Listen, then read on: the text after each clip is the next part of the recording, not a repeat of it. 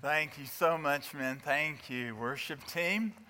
What a wonderful, wonderful note for our praise and worship this morning. I was thinking about that song, and uh, it's based on uh, an aria by the composer Puccini. Many of you know the song is called Nessun Dorma. That's the, the song beneath that. And I was interested to find out what does that mean. Not up to date on my Italian. It means let no one sleep. And I thought and smiled. that must have been the attitude of the angels that night in Bethlehem to those sleepy shepherds. Let no one sleep. Christ is born, right? Christ is born. And that's the promise we celebrate this week. I hope you're celebrating that promise. And I hope in the midst of all of the expressions of comfort and joy out there at the mall and other places, that you're keeping that focus, that we celebrate the birth of our Lord and Savior Jesus Christ. This season of Advent. It's the season of the promise. And that's been our theme for these uh, weeks in Advent the promise. And uh, we've been following the promise of the coming of the Son in the Old Testament. And I hope it's not felt like wandering in the wilderness to you, because I probably have taking you to more verses of Scripture than ever in last few messages. But I want us to see that it is the everlasting promise of God, the promise of His Son that is coming. So let's review that just a little bit this morning. As you turn, take your Bibles, turn to the passage that was read for us Isaiah, Isaiah chapter 6, Isaiah chapter 9, rather, if you turn there. And I want us to review, just as we come to this passage this morning, a little bit of the journey that we've made about the promise. Now, the first promise in the Bible, you may recall, is found in Genesis chapter 3. It's found in the midst of all the wreck that had happened because of Adam and Eve's sin, the ruin that had come, and God is pronouncing what is going to happen and what has happened because of this terrible rebellion of Adam and Eve. But in the midst of it, he promises that there is one who is coming, the seed of the woman, and that he will crush the head of the serpent the serpent will bruise his heel. And it's the promise that there's someone coming born of the woman, the hint of the virgin birth, who is going to be the wounded warrior. He's going to crush the serpent, and all the serpent represents, represents rebellion, sin. But in doing so, it's going to bring great pain to himself. He's going to be the wounded warrior. We follow that very beginning to the birth of the boy Seth. The Bible says that with the birth of Seth, that people began to call themselves by the name of the Lord. There were those who began to align around this promise of God and his salvation that promise came down to Noah when, in the midst of incredible, awful sin and darkness, God showed favor and grace. He's a God of grace, right? And he showed grace to Noah and his family. After Noah, the promise came to one of Noah's sons, Shem, that through Shem would come one who would be the ruler over those who would be the enemies of God. The descendant of Shem, we track through the Bible, is Abraham, the one who was called by God to go to the land, the promised land that God would give to him and his descendants forever. He was called when he was 75. His wife, Sarai, is 65. For 25 years, they are promised descendants like the stars in heaven, sands in the seashore. And yet they have no child. But God said, You will have a child. You'll have a son. And Abraham, remember, fell in the presence of the Lord and he laughed about it. and in effect, God said, You've just named the baby. Isaac, laughter. And Isaac was born when Abraham was 100, Sarah was 90, and there was laughter over this miraculous birth of a son born in a way, in a time that no one could have imagined. It's the promise. God then gave that covenant promise to Isaac's son, Jacob. If anyone is ever an expression and token of God's undeserved grace, it's Jacob. He's the trickiest of men, grabs the heel, manipulator, but God has set his love on him. Makes a promise to him that he will have ones born from him that will be a blessing to all the earth. Remember, Jacob had 12 sons. And last week we saw that God made a promise to Judah through Jacob, he said to Judah, From you will come the one who will be like a lion, and he'll be a king. The lion king of Israel is coming from your descendants. And then we trace that from Judah to a family of Judah, the family of Jesse and to one of Jesse's sons. Jesse had a chance to bring all of his sons before Samuel to present them as a candidate to be the king. And which son was it? The one overlooked.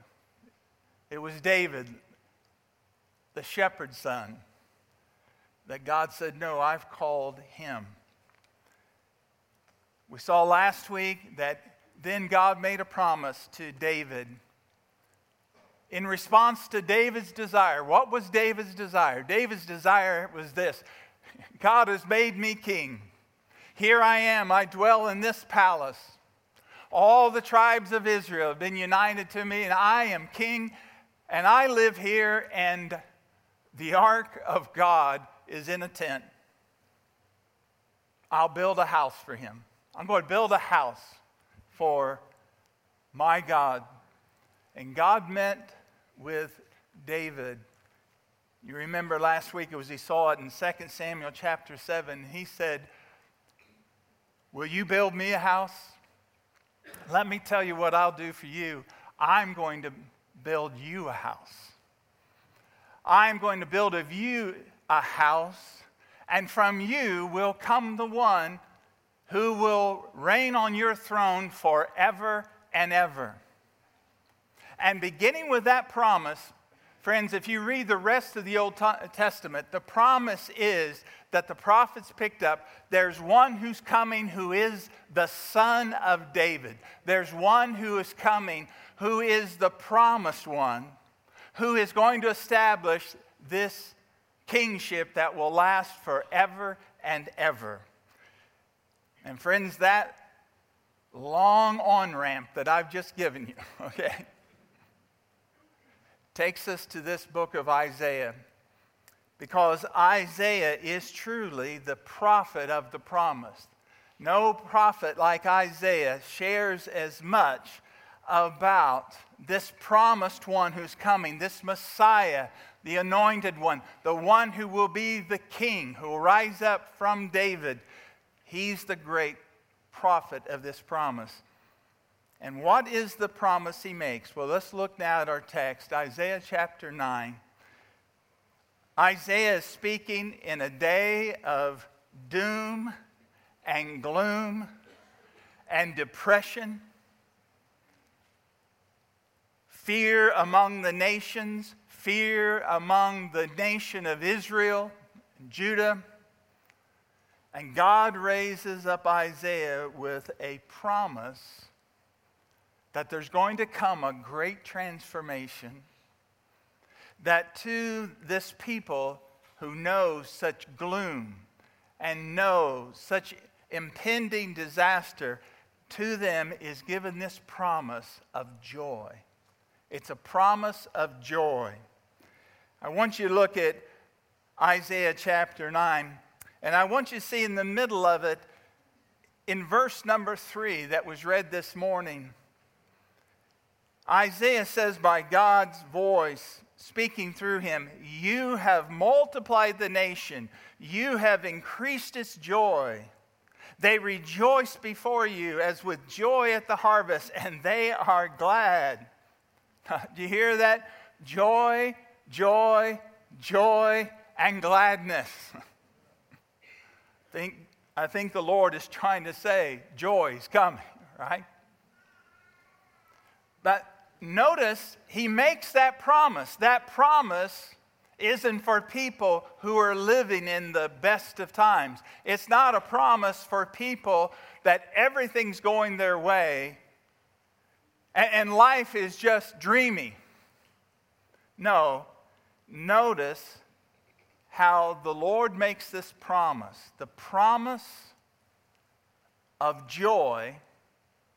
He makes it in the context of gloom and fear and worry, but it's a promise of complete transformation that's coming. Look, if you would, at verse number one, this passage, Isaiah's great prophecy. Notice what he compares gloom, verse 1, and glory, anguish and light contempt, and joy. As Isaiah is expressing this great prophetic poem, because it is a poem, he's contrasting how radically different things are going to be. He says, right now it's a time of gloom and anguish and contempt for the nation, but I promise you there's coming a time when it will be glory and light and joy. It's a complete transformation that's going to happen. Now, let's take a look at this transformation that Isaiah is prophesying by God's Spirit. And there's some interesting things we need to notice about it. And I'm praying this morning as we look at this prophecy of Isaiah, it'll make us even rejoice so much more in the absolute certainty and confidence we can have in the Word of God. And that no matter what, God's Word is true and His promises are true. Notice this, this transformation that's coming. First of all, notice the location of it. Where's the location of this? Verse 1 there will be no gloom for her who was in anguish. In the former time, he brought into contempt the land of Zebulun and the land of Naphtali. But in the latter time, he has made it glorious, the way of the sea, and beyond Jordan, Galilee of the nations. Now, generally, if we were just reading the Bible, we just read right through that and say, those are some words hard to pronounce. but slow down a little bit. Let's clarify this. He says, this is where this transformation is going to originate. It's going to originate in the land of Zebulun. What's Zebulun? Zebulun, Zebulun is one of the tribes of Judah. It's a tribe in the north. The promised land was a portion to the 12 tribes. One of the small portions in the north was Zebulun. Right next to it was Naphtali, also a tribe of Judah, side by side with the tribe of Zebulun in the north of Israel. And through this passed what was called the way of the sea. The way of the sea here means a highway. The highway that runs by the sea. You see, if you're coming from the north down through Israel, you're coming either by way of Asia going to the east or Europe going to the west, you have to come across this ridge called the land of Israel. And right next to the Mediterranean, there's this ancient road that passes through Zebulun and Naphtali. It's called the Way of the Sea. It's been called that for millennia. And it runs through an area called Galilee. Galilee of the nations. Do you see that? Galilee of the nations means Galilee of the Gentiles. Because in the northern part of Israel, lots of uh, people from other people groups had moved into that area. And actually, when Israel was carried off into captivity later than Isaiah, this whole area was repopulated by people who did not know the God of Israel. They brought their pagan ways with them, and they lived there for centuries. And so Galilee was called Galilee of the Gentiles.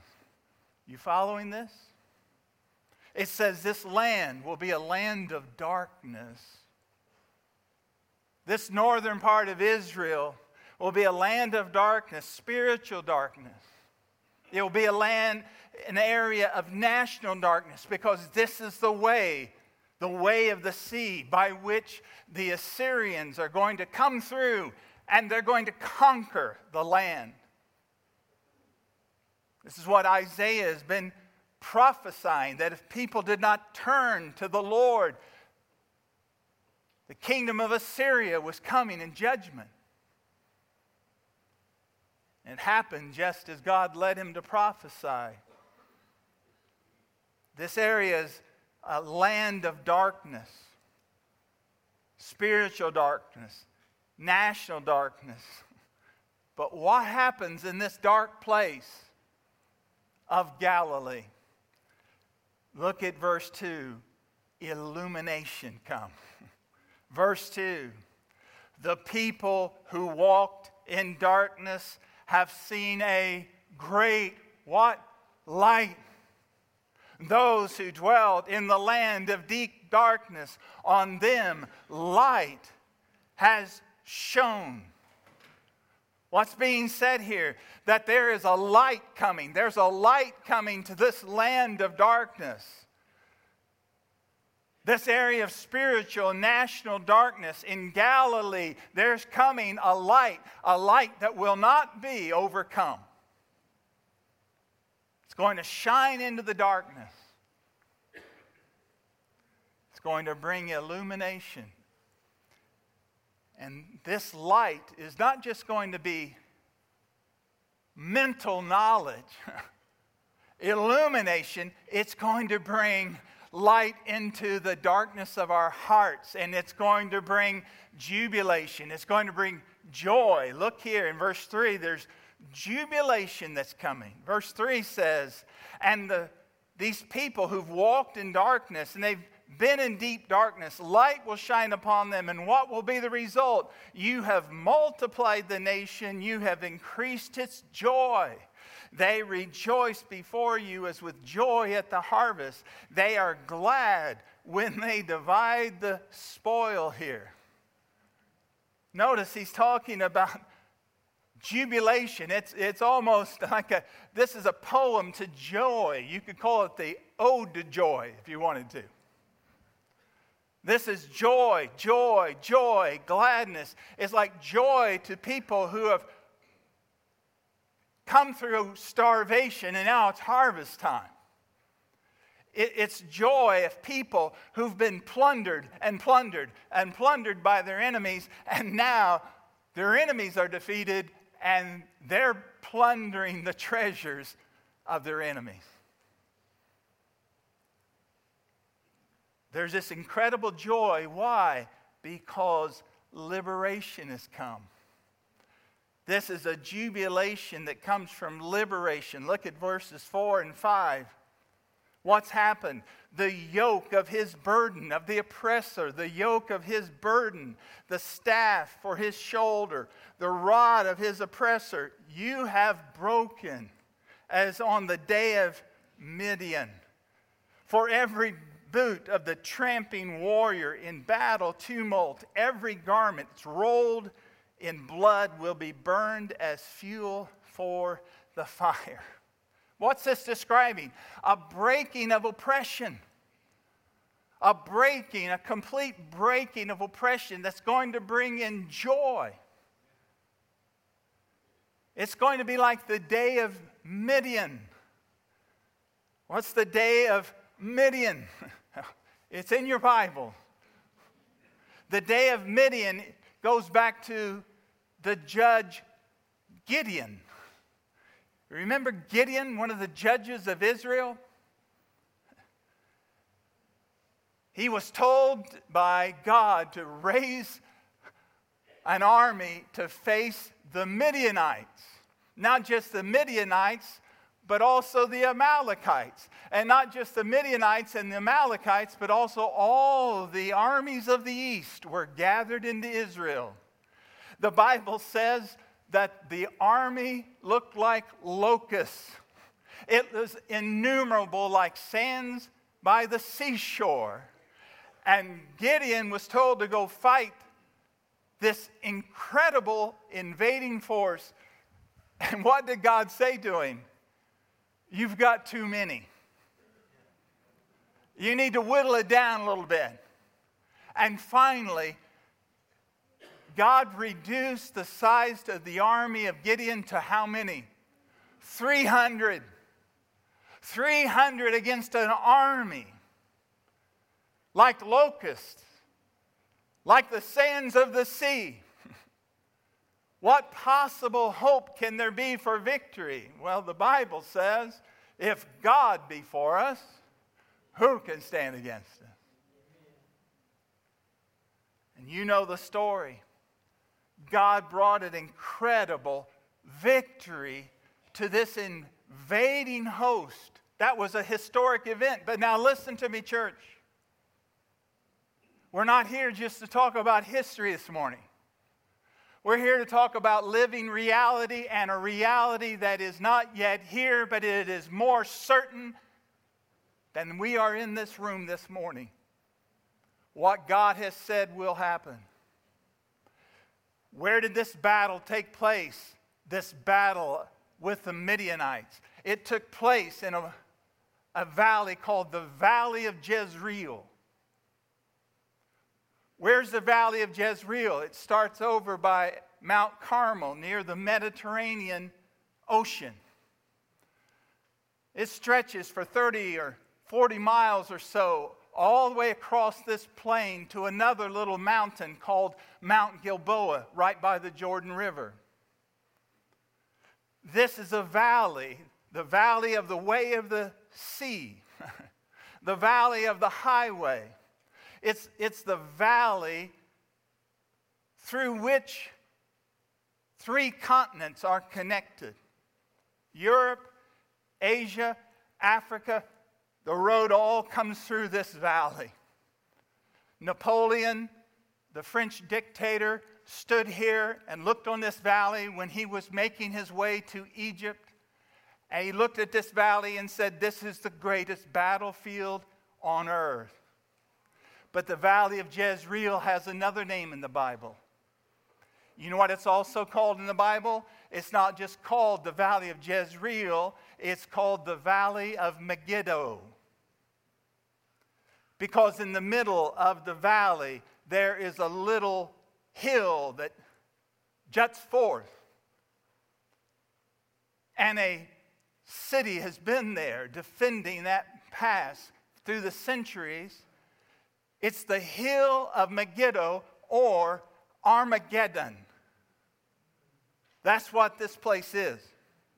This is where the Midianites were faced by Gideon.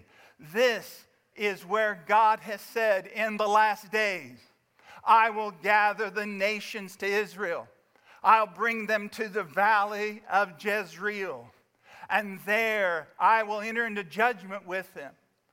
And the Bible tells us that God will gather them all to this place called Armageddon. And there, the King of Kings and the Lord of Lords will come and fight.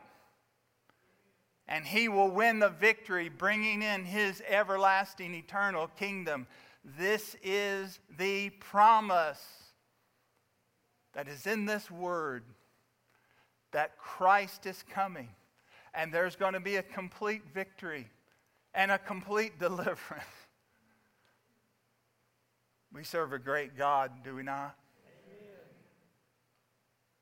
Now, notice this. Isaiah says that this is going to be such a complete victory. It's, it's going to be like all the weapons of the enemy have to be burned like fuel. Now, how is this going to happen? I mean, what kind of warrior is going to do this? I mean, is this going to happen with a shout of a warrior? Is it going to happen? Is this going, is this deliverance going to come with a roar of angels? Well, yes.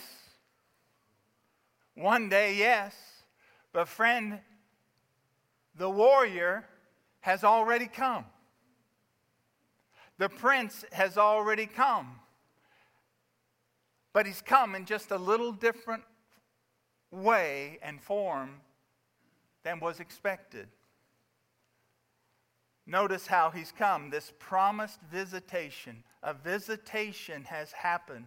Look at this in verse number six.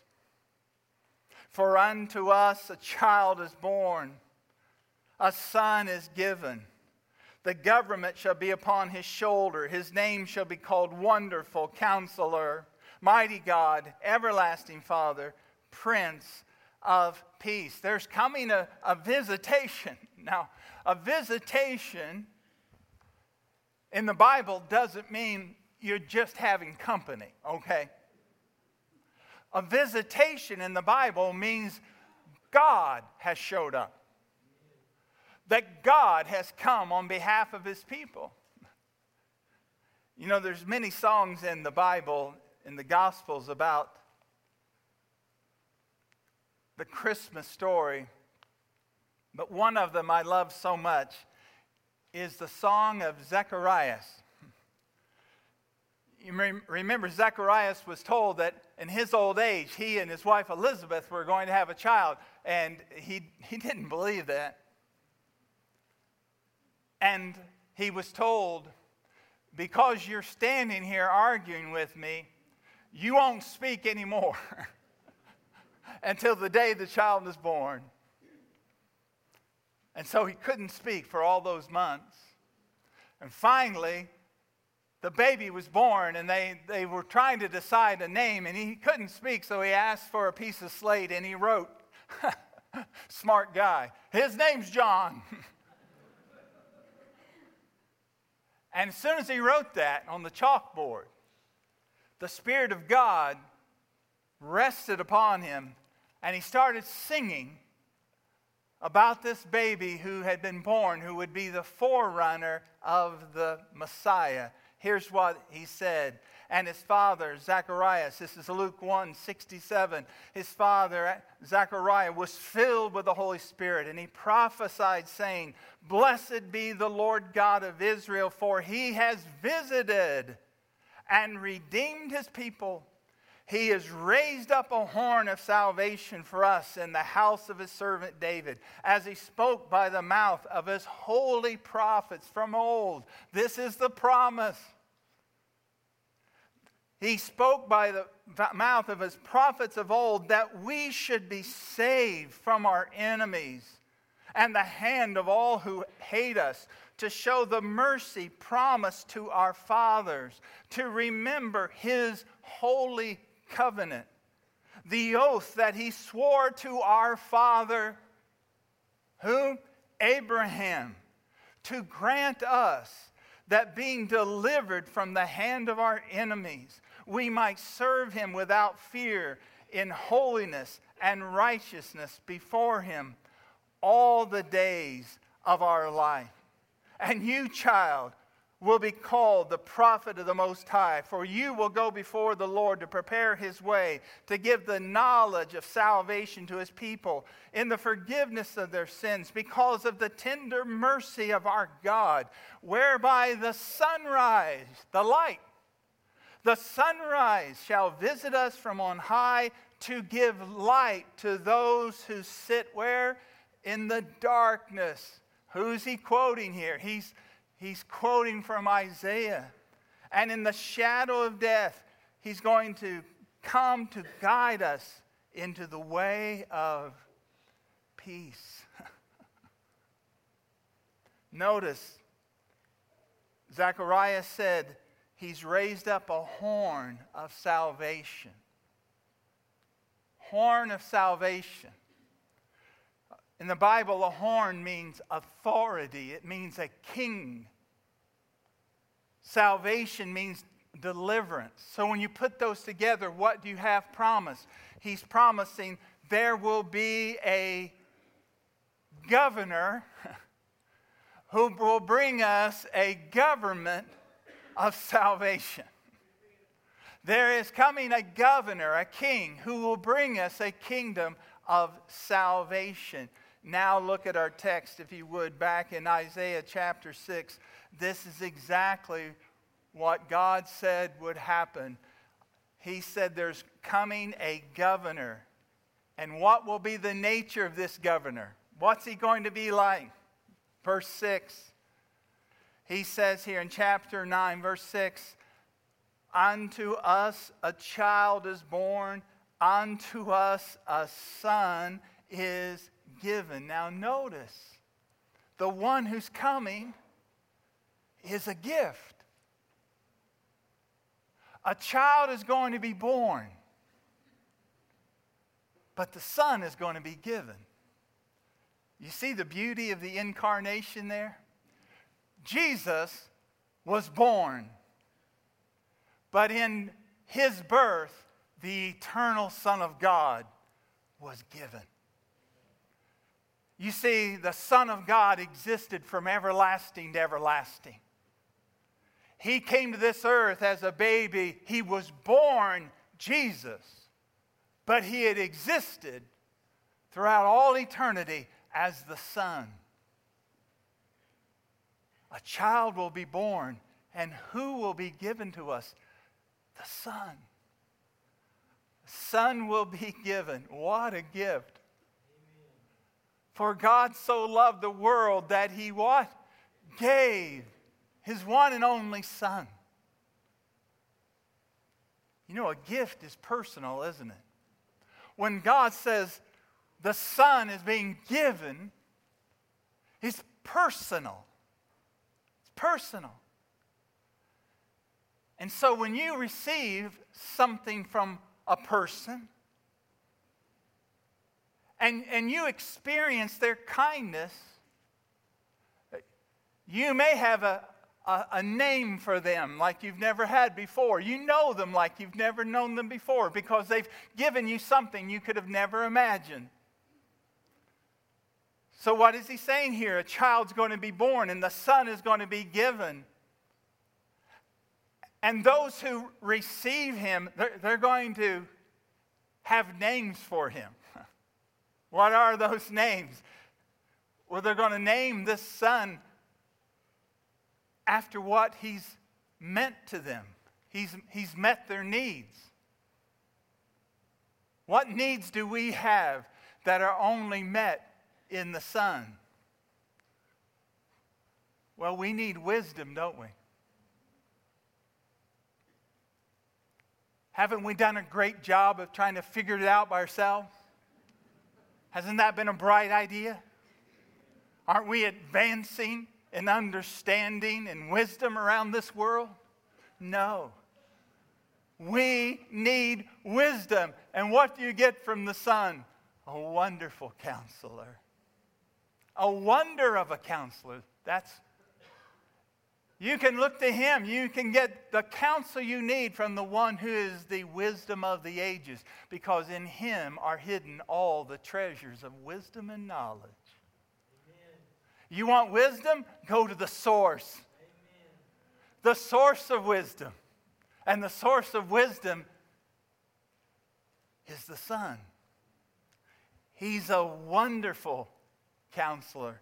What else do we need? We need strength. We're weak. We need strength. Who is He? Who is this Son for us that's been given to us? He's the mighty God. He's the mighty God. The word mighty here, you know what it literally means? Hero. He's our hero God. Talk about superhero. This isn't comic book stuff here. This isn't action figures. This is God Almighty who is a hero for his people. We need strength, and he is our superhero. What did Isaiah say? To the weak, he gives what? Strength. What did Paul say? When I am weak, then I am strong in the strength that the Lord supplies. He's a mighty God. What else do we need? We need wisdom. He's our wonderful counselor. We need strength. He's our mighty God. We need love and security. He's our everlasting Father. Now, don't, don't go so deep here. You say, is Isaiah confused on the Trinity here? I mean, really? Father, Son, Holy Spirit? It, no, the Father's not the Son, the Son's not the Spirit, Spirit's not the Father. They're separate persons, one God. What's the message here? This one who is coming, who is the eternal Son, he is going to be like a father everlasting to his people.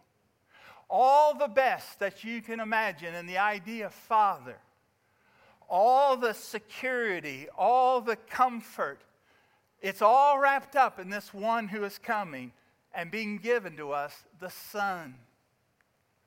He's the creator, but He's the caregiver. You imagine that? The one who created all things is the one who takes little babies in his hands. The one who scooped up the oceans stacked up the mountains, flung the stars into space, is the one who is behind us and he's before us, and thank God he lays his hand on us. He's a very present help in time of need.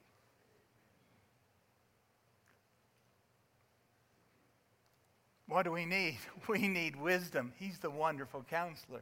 We need strength. He's the mighty God. We need comfort and love and security. He's the everlasting Father.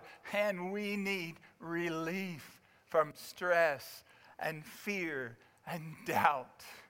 And He is the Prince of Peace.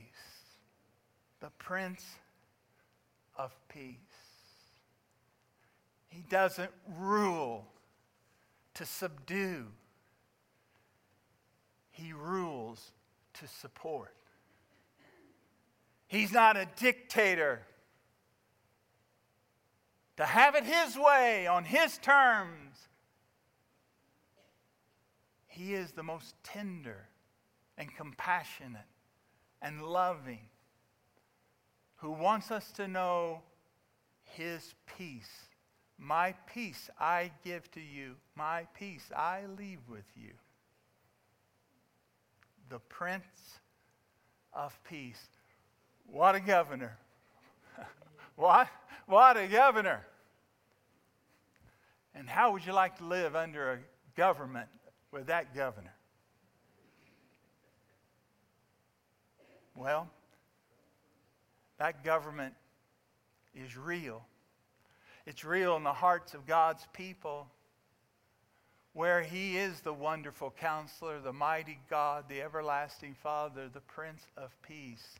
But, my friend, I want you to know that kingdom, which is now spiritual, is coming in the literal, physical return of the King of Kings and the Lord of Lords, the Prince of Peace, the mighty God, the everlasting Father. He is coming and bringing his government.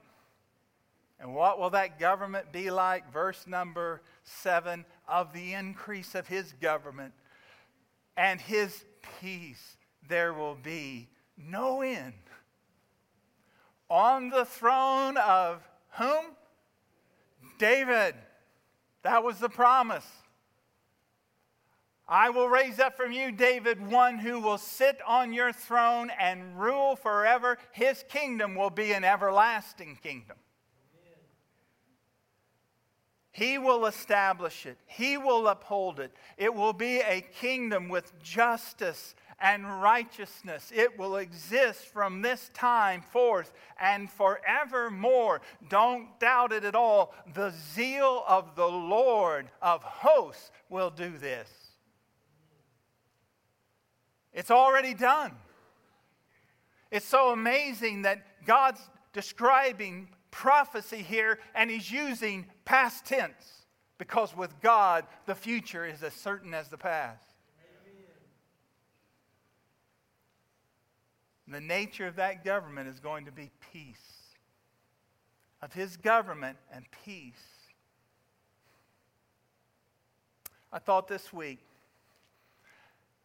how, how could I possibly describe the government of the peace of the Son of God? And you know what? I decided, Sam, you're not that good. not close. So, how about just let a better preacher describe it? How about Isaiah? Let him describe it. Inspired by the Lord. What will that peace be like? There will be peace among the nations. Turn back chapter 2. I'm finishing now.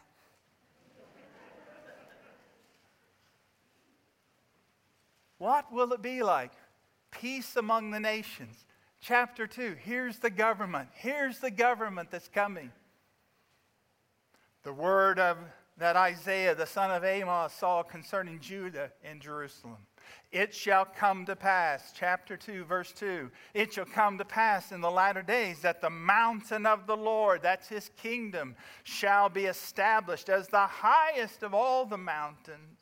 It shall be lifted up above the hills, and all the nations shall flow into it. And many peoples shall come and say, Come, let us go up to the mountain of the Lord, to the house of the God of Jacob that he may teach us his ways, that we may walk in his paths. For out of Zion shall go the law, the word of the Lord from Jerusalem. He shall judge between the nations. He shall decide the disputes for many people, and they shall beat their swords into plowshares and their spears, these instruments of war, into plowshares and pruning hooks, instruments of peace. Nation shall not lift up sword against nation, neither shall they learn war any more.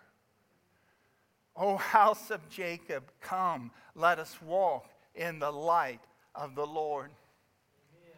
If you go to New York City, you go near the East River, you'll find that building, the United Nations and you'll find on one side of the United Nations an incredibly beautiful sculpture of an ancient warrior taking a sword and with a gigantic hammer beating it into a plowshare.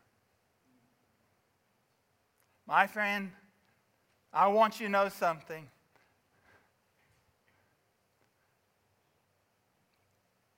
The swords will be beaten into plowshares and the spears into pruning hooks.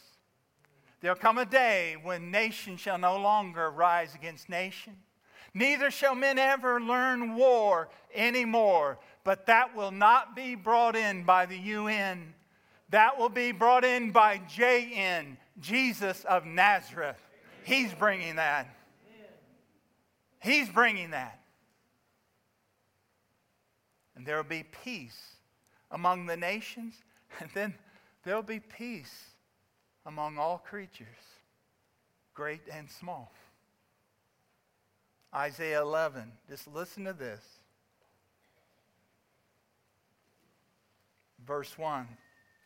Listen to this government of peace. Certainly, it's symbolic, but if it's symbolic, imagine what it represents. there shall come forth a shoot from the stump of Jesse. Where, where did the promise go? In Judah to Jesse, to one of his sons, David. David died and he was buried, but out of his descendants there came a branch.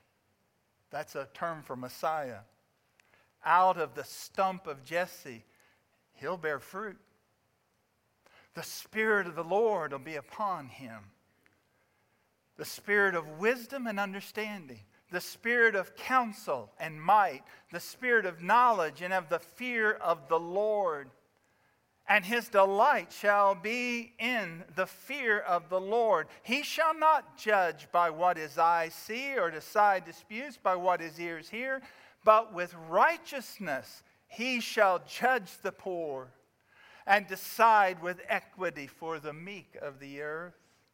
And he shall strike the earth with the rod of his mouth and with the breath of his lips. He shall kill the wicked. There's that day of Midian. There's Armageddon. Righteousness will be the belt of his waist, faithfulness the belt of his loins. The wolf shall dwell with the lamb. Oh, things are different now, right? The wolf will dwell with the lamb. The leopard shall lie down with the young goat. The calf and the lion, the fatted calf, together. And a little child shall lead them. The cow and the bear shall graze together. Their young shall lie down together. And the lion shall eat straw like an ox. The nursing child shall play over the hole of the cobra and the weaned child shall put his hand into the adder's den. They shall not hurt or destroy in all my holy mountain, that's his kingdom. For the earth shall be full of the knowledge of the Lord as the waters cover the sea. In that day, the root of Jesse, the descendant of David, Jesus of Nazareth. In that day, he shall stand as a signal for the peoples. Of him, the nations shall inquire. They'll come flooding to him in prayer and petition, and his resting place over them, his shalom, will be glorious. Joy that's a sacred promise. And joy is eternal reality. Of his kingdom of joy, there will be no end. But, friend, I want to tell you this joy is a present gift to those who receive the source of joy, Jesus Christ. Amen. Joy to the world. How does the world receive joy? One person at a time as people receive Jesus Christ as Lord and Savior. Friend, I want to ask you in your heart, are the seeds of this kingdom already there?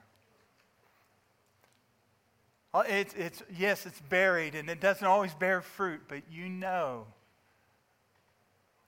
He's your wonderful counselor. He's your mighty God. For you, he's like the everlasting Father. And in him, you found him to be the Prince of your peace. Joy. Joy to the world.